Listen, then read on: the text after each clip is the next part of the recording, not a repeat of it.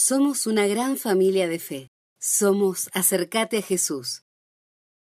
El título de la palabra es Levanta tu sueño. Levanta tu sueño. Y tal vez vos podés preguntarte, ¿cómo un sueño puede levantarse? ¿Qué tiene que ver un sueño con, con algo que pueda ser levantado? Yo quiero que vos y yo podamos compartir una historia que está en el libro de Génesis y además el mensaje de este día es la segunda parte de un mensaje que compartimos hace algunas semanas atrás. Así que quiero primeramente, así como cuando vemos una segunda parte de una película o el segundo capítulo de una serie y refrescamos mirando los primeros cinco minutos el resumen del capítulo anterior, me gustaría resumirte en algunas palabras algo de lo que compartimos hace algunas semanas y seguramente algunos estuvieron ese día. Y si no, igual lo pueden escuchar porque ese mensaje está disponible en el podcast que tenemos donde están todos los audios de todos los mensajes del Ministerio Acercate a Jesús. Así que si todavía no sabes cómo usarlo, podés pasar por el, el equipo multimedia. Allí los chicos te van a indicar en tu celular cómo tenés que eh, tener registrado el link. Es muy sencillo. Ahí por WhatsApp mismo apretás y podés escuchar todas las prédicas que tenemos domingo a domingo, miércoles a miércoles. Y hace algunas semanas atrás compartimos un mensaje que tenía como título La pregunta de la mitad del camino. ¿Cuántos se acuerdan de ese mensaje? La pregunta de la mitad del camino. Y la historia era de una mujer llamada Agar. Así que se los voy a resumir muy brevemente a ver si tengo capacidad de resumen para que todos puedan recordar qué era esa historia y el que no estuvo ese día pueda entrar en el tema. Agar era la esclava de Abraham. Abraham, como no podía tener hijos, tuvo un hijo con Agar a petición de Sara, su esposa, por no esperar la promesa de un hijo propio. Cuando nació Ismael, el hijo de Abraham con, con Agar, ese hijo que ella tenía, ¿saben qué sucedió? Sucedió que cuando ella estaba embarazada, era despreciada y maltratada. Entonces, antes que naciese su hijo, huyó a un desierto donde a la mitad del camino Dios mismo le preguntó, Agar, ¿de dónde vienes y a dónde vas? ¿Se acuerdan esa, esa palabra? Y Agar le respondió lo que muchos de nosotros respondemos y sabemos contestar. Era muy fácil para ella contestar de dónde venía sabía que era una esclava, sabía que venía de una situación difícil, pero Agar no sabía responder la pregunta de la mitad del camino, que era hacia dónde iba.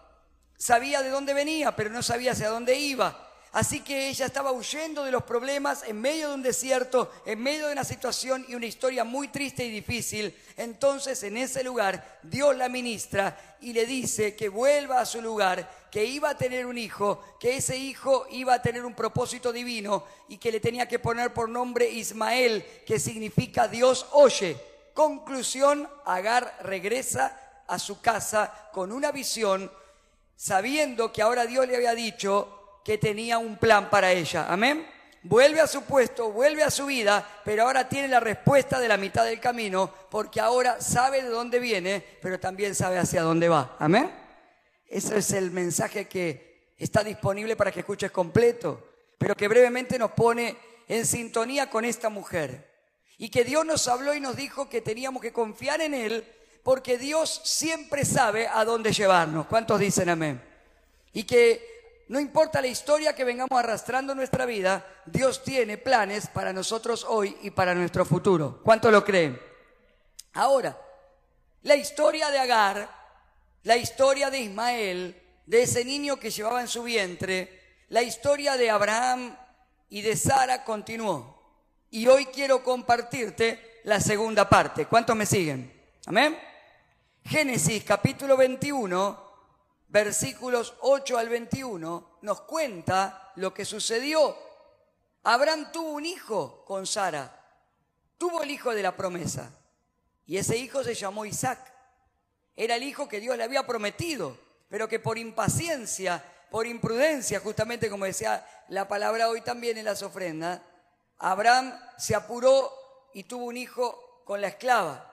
Ahora escuchen esto, queridos hermanos, llegó el hijo de la promesa Y dice la Biblia que nació Isaac, creció, y en Génesis capítulo 21, versículo 8 dice, el niño, está hablando de Isaac, creció y fue destetado. Y ofreció a Abraham un gran banquete el día en que fue destetado Isaac. Pero Sara, su esposa, vio que el hijo de Agar, la egipcia, el cual ésta le había dado luz a Abraham, se burlaba de su hijo Isaac. Por eso dijo Abraham, echa a esta sierva y a su hijo, porque el hijo de esta sierva no ha de heredar con Isaac, mi hijo. Estas palabras le parecieron muy graves a Abraham por tratarse de su hijo. Entonces Dios dijo a Abraham, no te preocupes por el muchacho ni por tu sierva, escucha todo cuanto te diga Sara, porque en Isaac te será llamada descendencia. También del hijo de la sierva haré una nación, porque es tu descendiente. Al día siguiente, Abraham se levantó muy de mañana, tomó pan y un odre de agua y se lo dio a Agar. Lo puso sobre su hombro, le entregó al muchacho y la despidió. Ella salió y anduvo errante por el desierto de Berseba. Cuando le faltó el agua del odre, puso al muchacho debajo de un arbusto. Se fue y se sentó enfrente, a distancia de un tiro de arco, porque decía, no veré cuando el muchacho muera. Cuando ella se sentó enfrente, el muchacho alzó la voz y lloró. Oyó Dios la voz del muchacho y el ángel de Dios llamó a Agar desde el cielo y le dijo, ¿qué tienes Agar? No temas, porque Dios ha oído la voz del muchacho ahí donde está.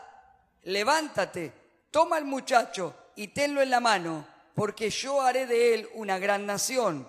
Entonces Dios le abrió los ojos y vio una fuente de agua y fue a Agar y llenó de agua el odre y dio de beber al muchacho. Y Dios asistió al muchacho, el cual creció, habitó en el desierto y fue tirador de arco.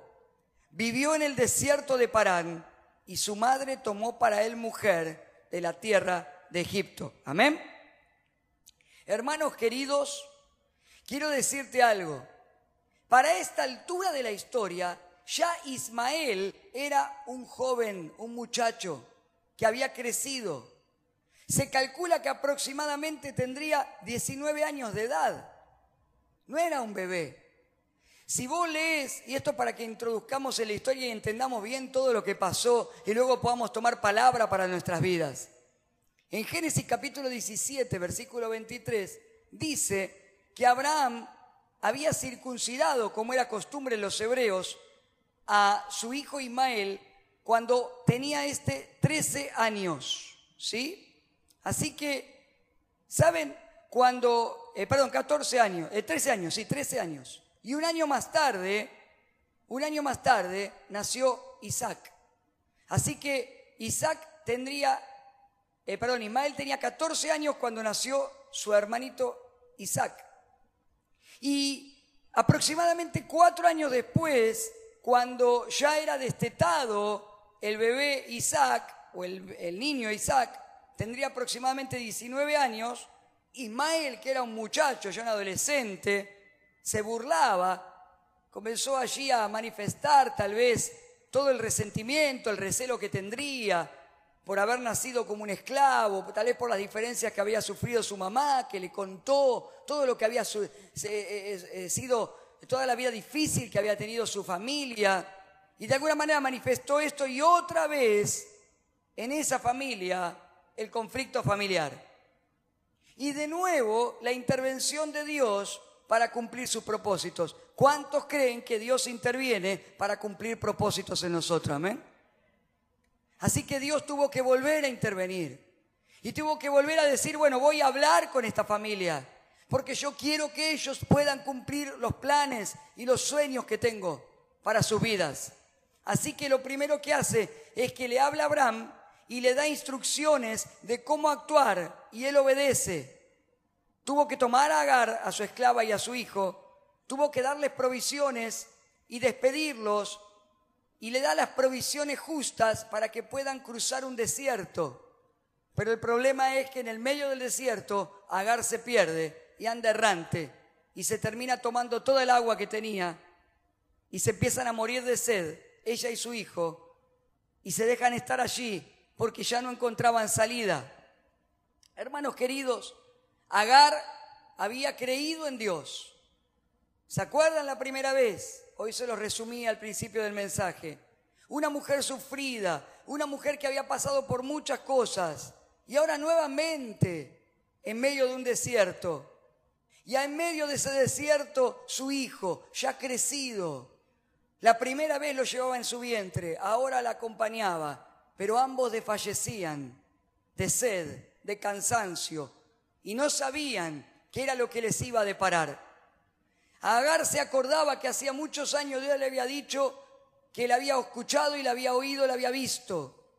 Le había dado el nombre que tenía que ponerle a su hijo, pero ahora su hijo, su sueño, su proyecto, se estaba desvaneciendo al igual que ella en medio de un desierto donde no encontraba salida. Ismael era el sueño de Dios para Agar.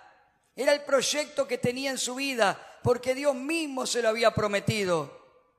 Ahora era tiempo de avanzar y de cruzar un desierto porque Dios tenía un plan que cumplir. Y ese plan para Agar y ese plan para Ismael, para su hijo, nunca se podría cumplir en la casa de Abraham. Porque en la casa de Abraham ella iba a morir esclava y su hijo también. ¿Cuántos me siguen? Pero del otro lado del desierto había una tierra que Dios le iba a dar, había un propósito que Ismael tenía que cumplir y para eso tenían que dejar ese lugar. Hermanos queridos, para poder avanzar, Agar tenía que confiar en Dios y para poder confiar en Dios tenía que pasar por el trato, por el proceso donde cual Dios iba a trabajar en su fe. Amén. Y lo mismo nos sucede a nosotros.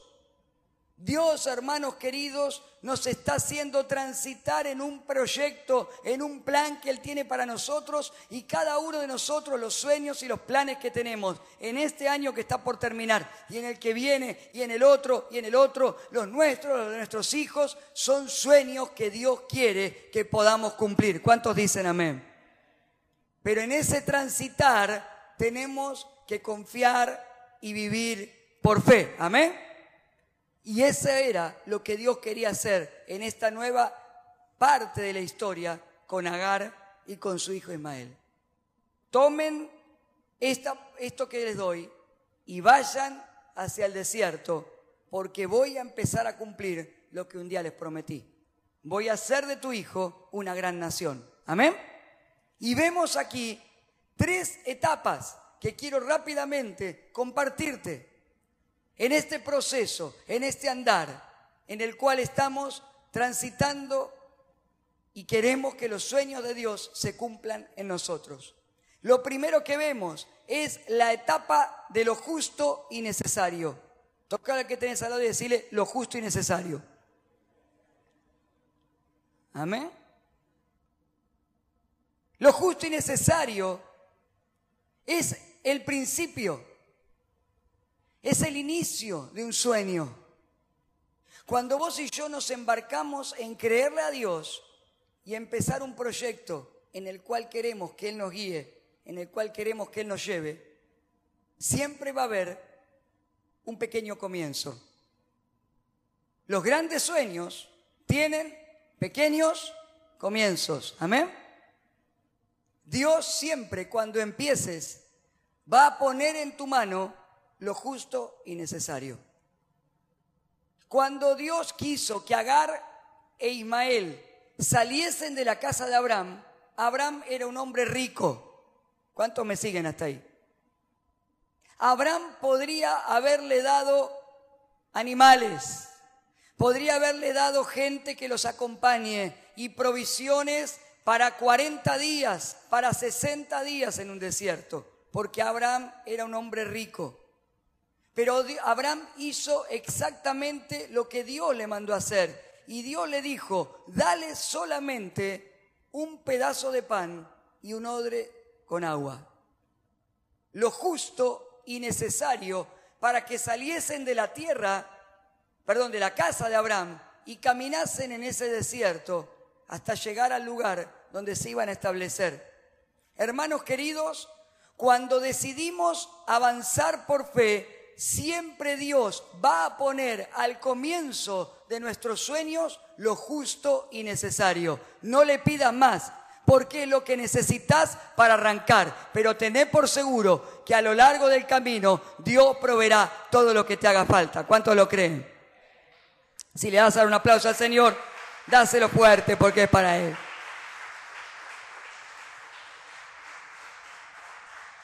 Hay gente que cuando arranca algo quiere que Dios ya le dé todo. Voy a empezar una empresa, entonces Señor, yo quiero que me des 20 empleados, quiero que me des 40 clientes, no funciona así.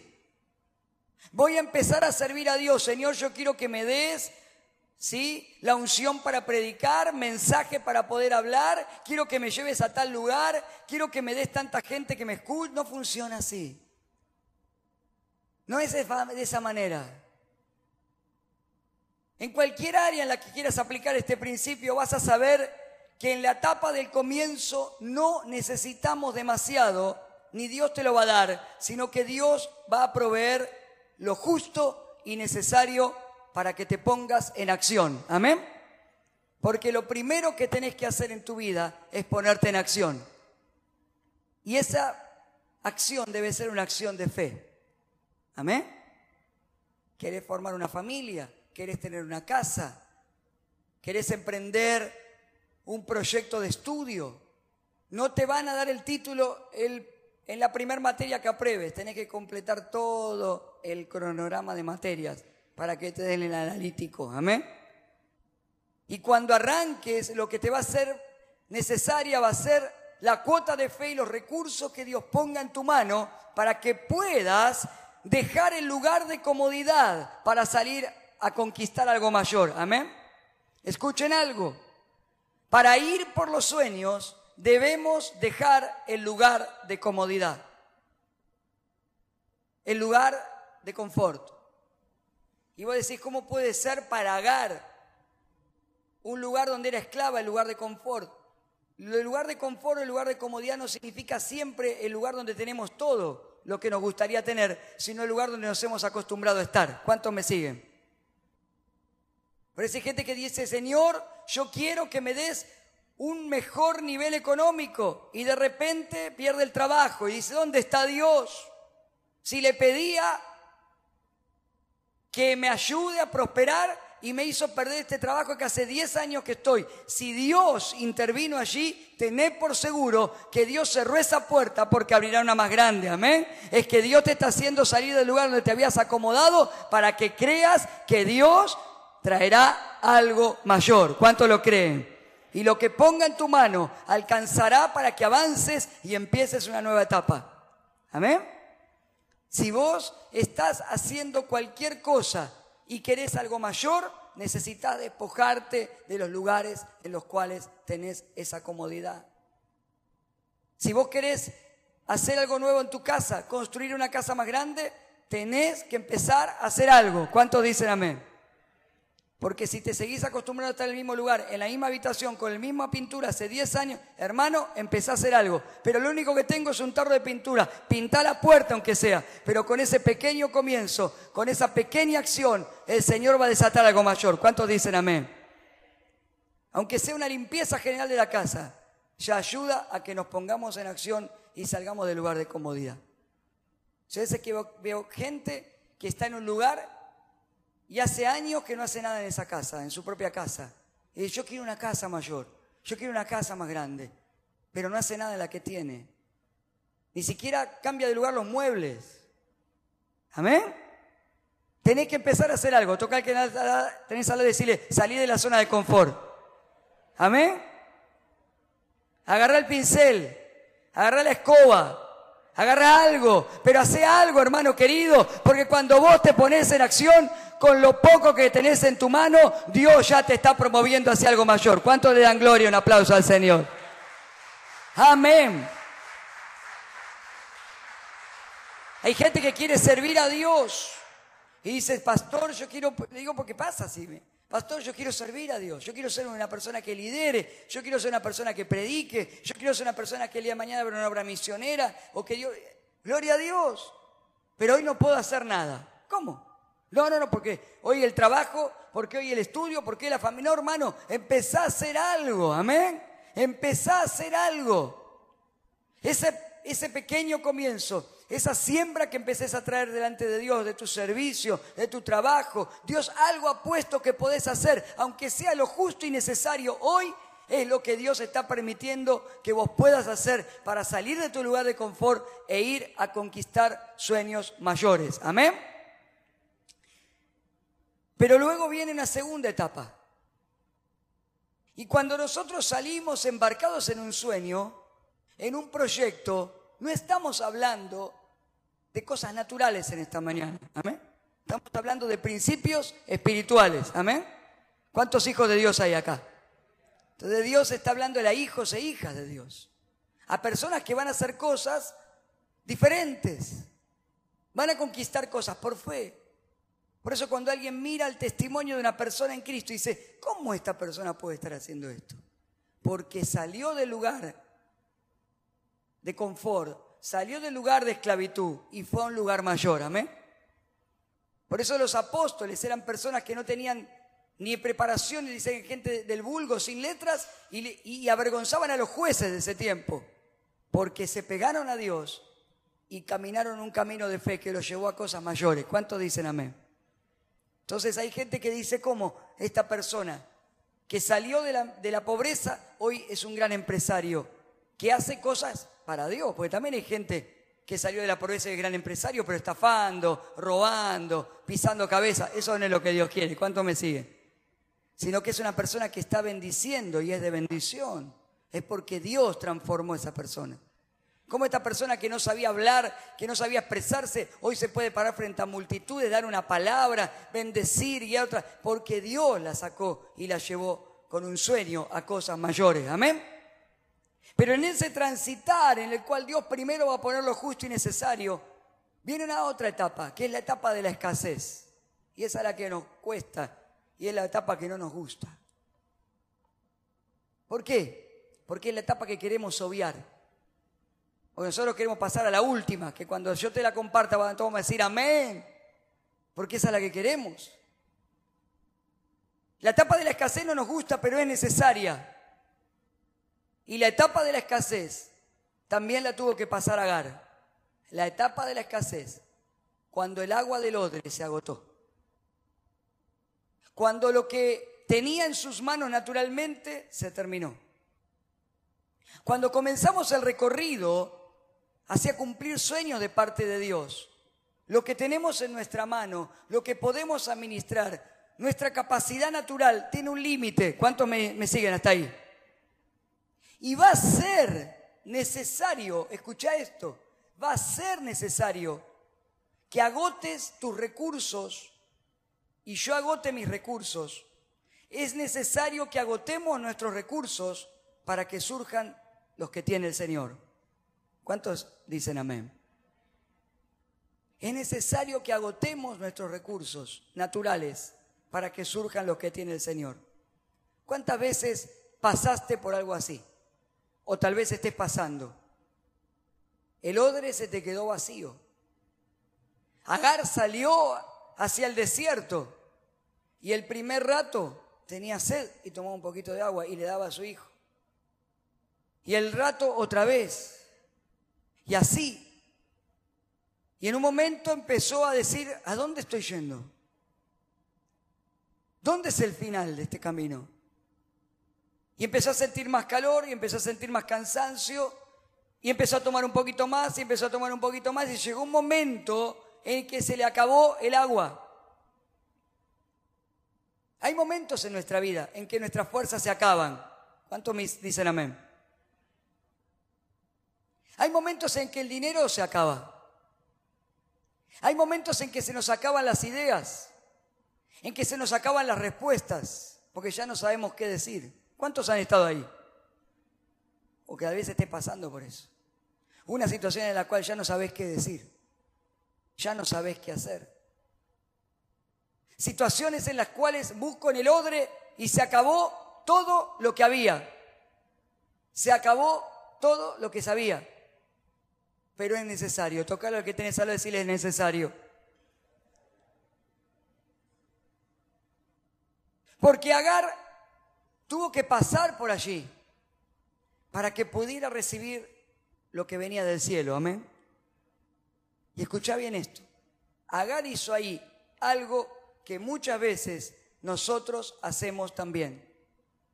Cuando se quedó sin agua, cuando se quedó sin recursos, cuando pasó por el tiempo de la escasez necesario para poder experimentar el milagro de Dios, dejó a su hijo en el piso, dejó tirado allí a su hijo, se fue unos cuantos metros suficientes como para no verlo y se quiso dejar morir ella y quiso dejar morir a su hijo. Lo que hizo Agar fue abandonar a Ismael. Cuando pasó por el momento de la escasez, cuando los recursos se le agotaron, Agar tiró, echó en el suelo el sueño de su vida. Y con sus últimas fuerzas se dejó echar también para no ver morirlo, para no verlo morir y dejarse morir ella. Qué paradoja. Son esas paradojas que tiene la Biblia, ¿no? Pero que nos enseñan también los principios y las cosas maravillosas de Dios. Qué tremendo que el muchacho que lleva el nombre Dios oye, su madre lo abandona y ella también porque siente que no es oída por Dios.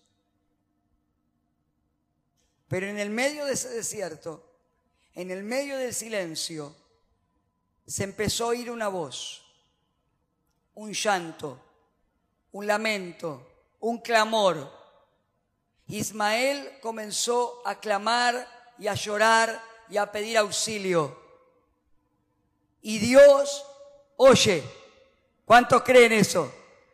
Porque Ismael llevaba ese nombre. Y Dios oyó a Ismael y lo vuelve a levantar a él y a su madre. Amén. Porque Dios siempre nos vuelve a poner de pie. ¿Cuánto lo creen? Y en el medio de ese desierto, Dios le termina diciendo, levántate, toma al muchacho, tomalo de la mano, porque yo haré de él una gran nación. Muchas veces, en los momentos de escasez, abandonamos nuestros sueños, abandonamos nuestros proyectos, por cansancio, por temor, porque viene la duda, porque viene la incredulidad. Pero quiero decirte algo, Dios te vuelve a llamar y te vuelve a levantar. Amén.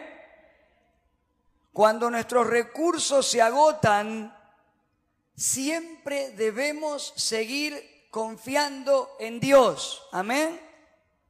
Yo no sé si en este tiempo algún recurso se te está agotando, pero confía, seguí confiando en Dios y no abandones ni dejes echados en el piso, en el suelo tus sueños, porque Dios está con vos y conmigo siempre siempre. Y el momento, el periodo de escasez, el periodo en el cual nuestros recursos naturales se agotan, es necesario en la gente de fe para que Dios pueda traer un nivel más grande, un nivel de provisión sobrenatural. ¿Cuánto le dan gloria al Rey?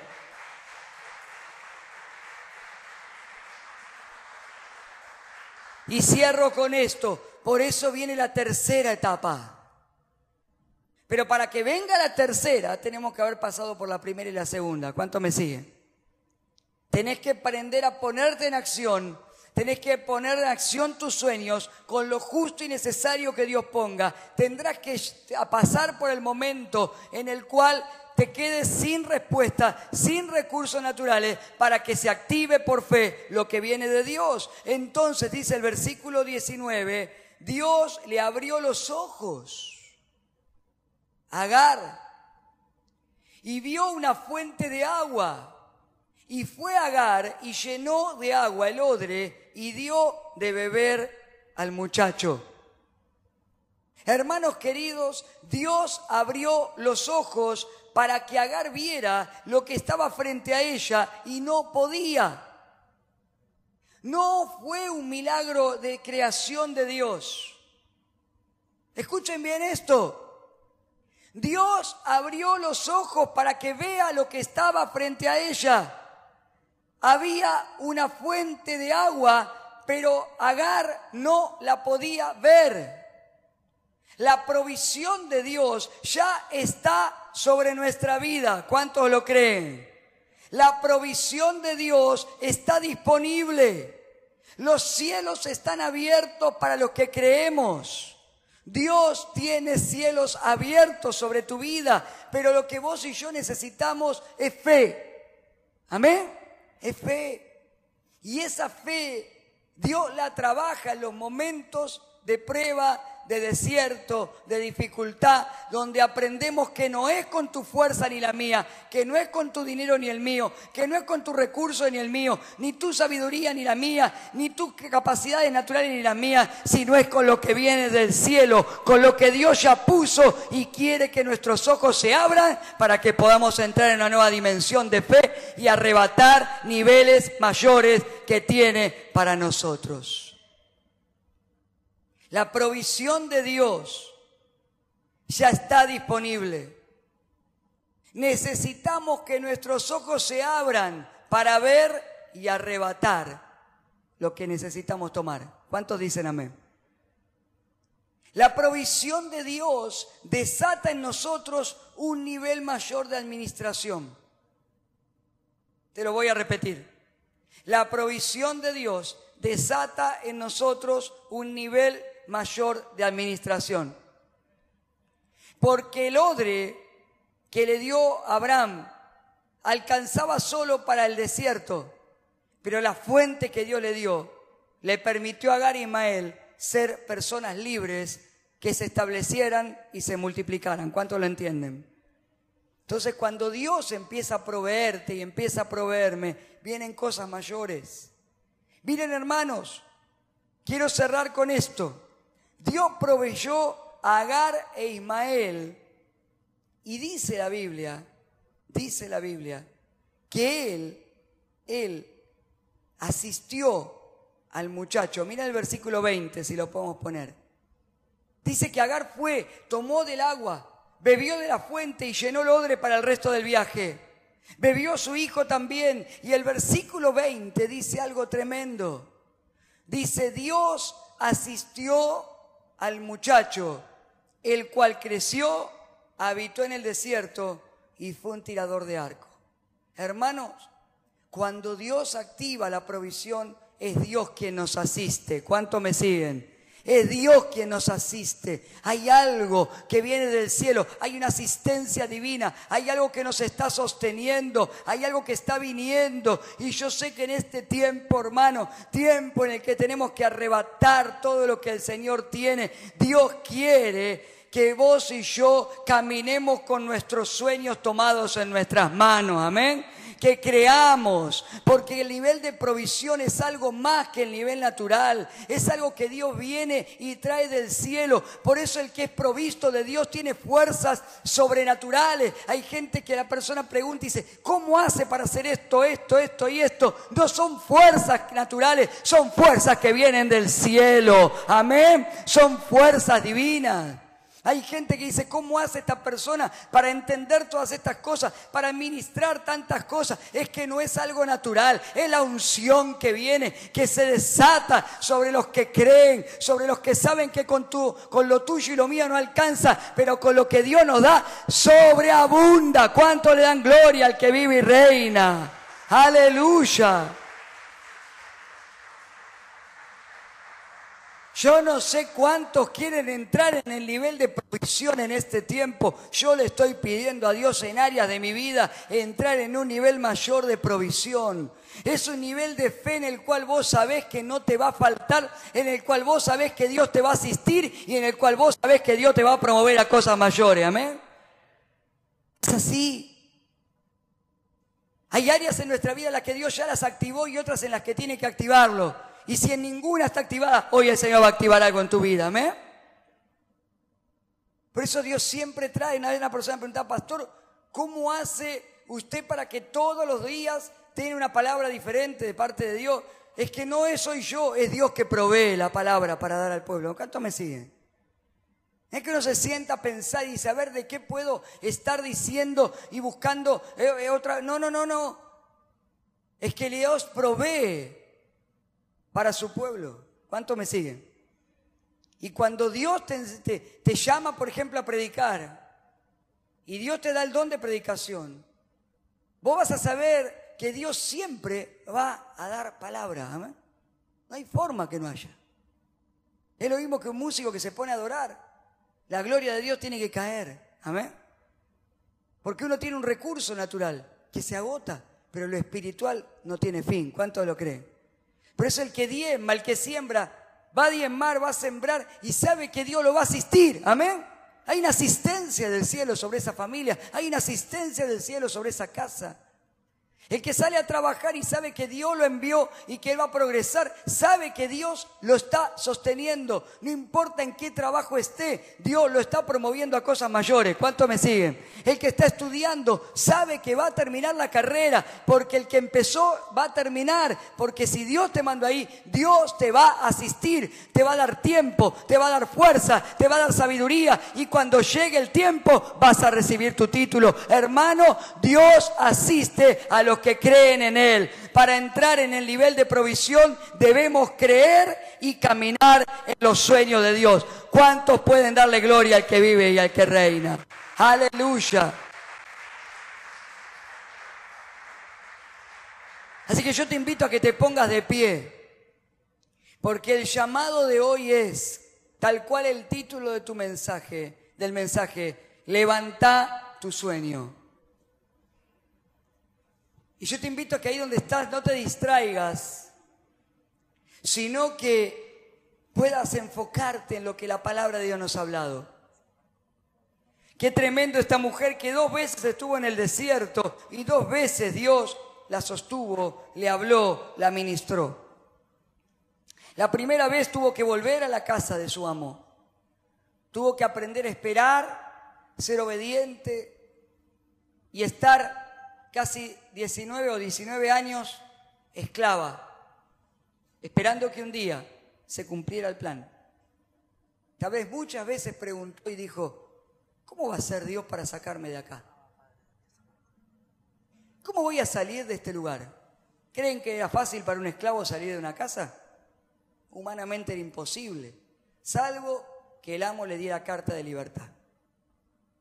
Y tal vez ella pensaba en sus oraciones, porque había tenido un encuentro con Dios, con el Dios que la vio y la escuchó. Tal vez pensó, bueno, un día Dios le va a hablar a mi amo Abraham y le va a decir, dale la carta de libertad y, y dale todo lo que necesite. Y soñó tal vez alguna vez en su anhelo personal irse con animales y con parte de la herencia que le correspondía a su hijo. Y sin embargo tuvo que salir de nuevo de la casa pero salió con lo justo y necesario. No lo reconocieron a Ismael como heredero, sino que le dejaron toda la herencia a Isaac.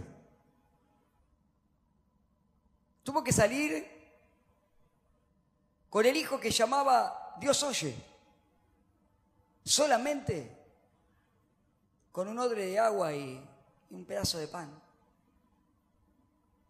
Tuvo que caminar por el desierto y y cuando se perdió porque, porque estaba embotada, porque estaba cansada.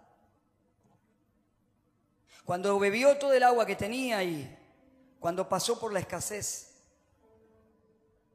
le costó creer, como nos pasa a nosotros. Es que son esos momentos en los cuales a veces, tal vez como le pasó a Agar, te quedaste sin fuerzas. Tu unción se agotó. Lo que sabías hacer ya no te da el mismo resultado que antes. Y necesitas algo nuevo, pero no lo sabes dónde, cómo encontrarlo. Tal vez tu dinero se fumó, tus deseos se apagaron, tus ganas de emprender se diluyeron y al igual que Agar, dejaste tu sueño allí o estás queriendo dejarlo. El llamado de hoy es específico para aquellos que han creído esta palabra. Y el Señor, al igual que Agar, le dijo, levántate y toma a Ismael de la mano y llévalo. Ismael es el sueño de Dios. Y Dios te dice hoy, levántate porque yo te levanto y levanta tu sueño. Hoy levanta tu sueño porque Dios te está oyendo. Yo no sé si el Señor oyó tu oración o oyó tu llanto. Yo no sé si oyó tu oración o la oración de otro. Porque a Agar no le quedaban ni fuerzas para llorar. Pero su hijo lloró. Y Dios lo oyó. Hay veces, hermanos queridos, que pasamos por momentos donde no nos quedan ni siquiera fuerzas para llorar. Porque ya agotamos todas las lágrimas. Ya agotamos todos nuestros recursos. Pero en medio de ese desierto, Dios levanta a alguien que llora por nosotros, que intercede por nosotros, que clama por nosotros. Y sea el tuyo o el de otro, el llanto, el clamor o el pedido de auxilio, yo quiero decirte, Dios oye. Dios oye. No sos un hombre y una mujer del montón. La Biblia dice que a los que llamó, predestinó. Y a los que predestinó, los eligió para cumplir un propósito. Somos personas que Dios sacó de lugares de esclavitud y de temor, de pecado, para hacer cosas nuevas y diferentes, grandes con propósitos divinos. ¿Cuántas miles y miles y miles de esclavas egipcias habría en ese tiempo? ¿Cuántas decenas de esclavas y esclavos egipcios tendría Abraham? Solo el nombre de Agar está escrito. El nombre de una mujer que sufrió, que pasó procesos, pero que creyó. Y a la que Dios le dio un sueño. Y aun cuando estuvo a punto de dejarlo morir, Dios se lo hizo volver a levantar. Porque Dios la proveyó.